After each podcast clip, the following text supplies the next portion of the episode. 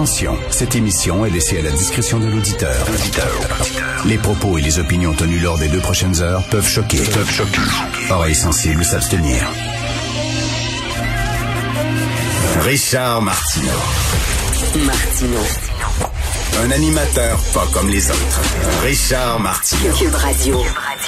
Bonjour, bon mercredi tout le monde. Merci d'écouter Cube Radio. Alors, tempête de neige annoncée demain. On parle de 10 cm. On pensait que c'était fini. Ben non, c'est pas fini. C'est la même chose avec la pandémie. On pensait que c'était fini. Ben non. Ben non, c'est pas fini. Il en reste encore du dentifrice dans le tube de pâte à dents. Hein? On pensait qu'il était vide. Ben non, il en reste encore. Donc, euh, là, les spécialistes disent que le, le, le- le variant, euh, il faut considérer ça comme un nouveau virus. Alors, euh, il se propage beaucoup plus rapidement. Il touche maintenant les jeunes. Ça va être des gens plus jeunes qui vont se ramasser à l'hôpital aux soins intensifs. Et on dit qu'il faut considérer ça comme un nouveau virus. Juste comme on pensait qu'on s'en sortait on retombe dedans. Alors, à Londres, devant une école, on a érigé une statue de Greta Thunberg. C'est spécial. À Londres. Là, rappelez-vous qu'il y a quelque temps, ça fait pas très longtemps de ça, il y a des jeunes militants britanniques qui euh, y avaient vandalisé une statue de Churchill. OK, vandaliser une statue du gars qui s'est tenu debout contre une des pires dictatures au monde, un homme qui a réussi à convaincre son Parlement d'entrer en guerre, d'adopter la ligne dure, un homme qui a monté l'opération du débarquement avec les Américains, euh, quelqu'un qui, euh, qui a été extrêmement important pour sauver la vie de millions de personnes. On a vandalisé sa statue en disant qu'il était méchant envers les Indiens, qu'il était envers les Indiens. Et là, il y a une statue de Greta Thunberg. Qu'est-ce qu'a fait Greta Thunberg exactement? Churchill, Greta Thunberg. Churchill, Greta Thunberg. OK? Il y a des gens qui hésitent entre les deux. Euh, elle s'est promenée en voilier. Elle est venue ici, au lieu de prendre un, bateau là, qui fonctionnait à moteur, elle a pris un voilier, puis ça pris comme euh, trois mois pour traverser la- l'Atlantique, puis voilà. OK, c'est ça. Là, donc, euh, il y a une statue d'elle, par contre. Et là, j'imagine, les, les jeunes vont dire, c'est fantastique, c'est extraordinaire. Tu une statue, c'est pour honorer des gens là qui ont fait des choses. Tu sais, c'est l'histoire, là tu te promènes à Paris, une statue de De Gaulle, t'es là, wow, De Gaulle quand même. C'était quelque chose, pis ça. Là, ça va être une statue de Greta Thunberg. Ça va être qui le prochain, là? Une vedette qui a appuyé une cause quelconque, là? Et boy. Euh, la musique classique est raciste, alors c'est l'université d'Oxford qui dit ça. Souvent on parle avec Mathieu Bocoté du mouvement woke ici, et Mathieu nous dit toujours, les gens rigolent de ça en disant, ben regarde, on veut, euh, on veut bannir les cartoons avec Pépé Le Pew, on veut, bon, on s'en prend des niaiseries, les gens trouvent ça drôle, mais Mathieu dit, c'est pas drôle, le mouvement woke, c'est vraiment un mouvement qui a un pouvoir très important auprès de nos institutions. Et là, on le voit, c'est pas l'université de, Saint-Lin, là. C'est pas l'université de Saint-Gogun. C'est Oxford une des plus grandes universités au monde qui vont refaire tout leur curriculum dans le département de musique parce qu'on dit qu'on est trop eurocentriste. Alors, euh, donc, par exemple, Schubert, ça va prendre le bar. Beethoven, on en parle beaucoup trop. Mozart aussi. Donc, on va laisser la place à la musique africaine et moins à. Vraiment, Vraiment, là, en musique, là, il me semble qu'on on, s'en fout. On s'en foutu, Christy, du sexe, de la couleur, de l'orientation sexuelle. C'est censé ne pas compter. L'important, c'est d'apprendre les canons, les grands compositeurs. Tu sais, je sais, oui, il y a eu de la musique en Afrique, puis tu sais, il y a de la musique, ben oui, puis il y a de la musique en Chine. On parle de Beethoven. Hello! On parle de Mozart. On parle de Wagner.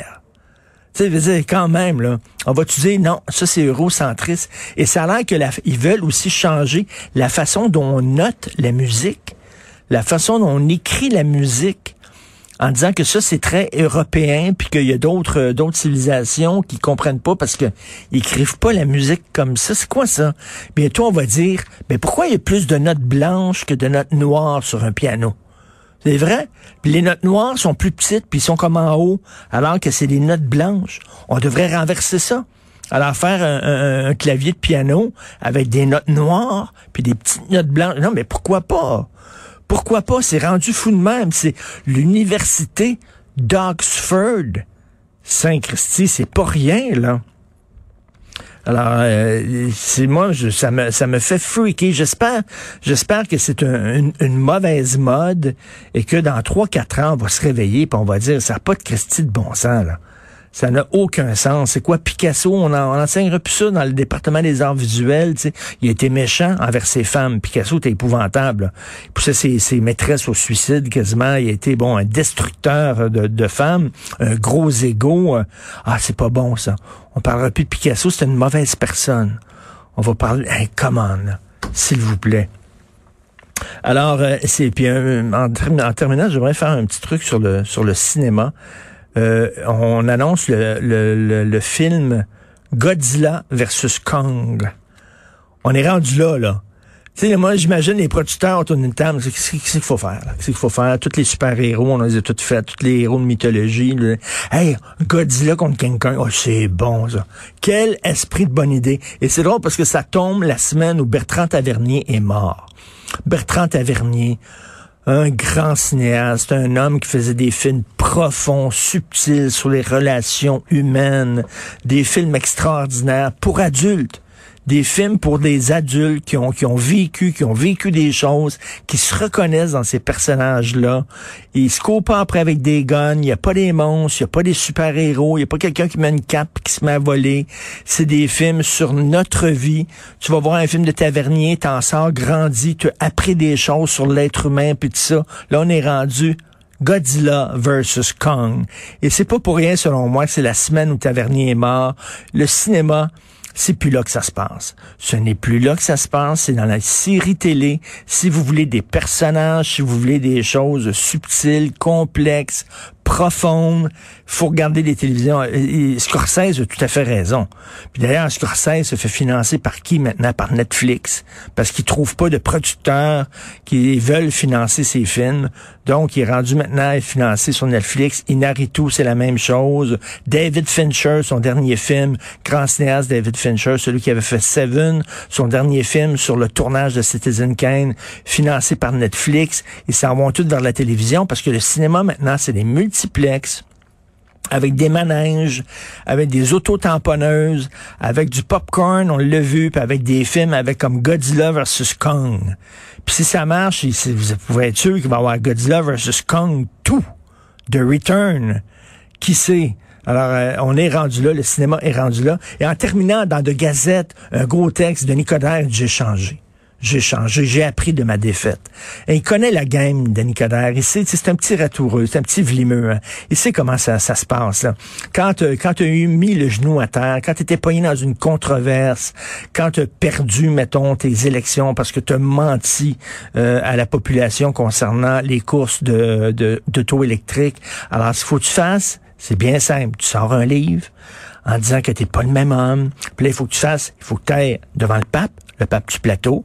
Puis là, tu demandes pardon. Puis là, tu te confesses au pape du plateau. Puis là, là, tu dis, ben, vous savez, j'ai été une mauvaise personne, mais maintenant, j'ai vu la lumière. Euh, moi, je connais quelqu'un qui a travaillé avec Denis Coderre. Un de mes bons amis qui a très proche de Denis Coderre quand il était maire de Montréal. Il a pas aimé son expérience pantoute. Du tout. Zéro. Il a pas aimé ça pantoute. Il a trouvé son patron assez agressif, assez arrogant, assez détestable, assez désagréable. Mais là, quand j'ai changé. J'ai vu la lumière. On verra si c'est vrai. Vous écoutez Martineau.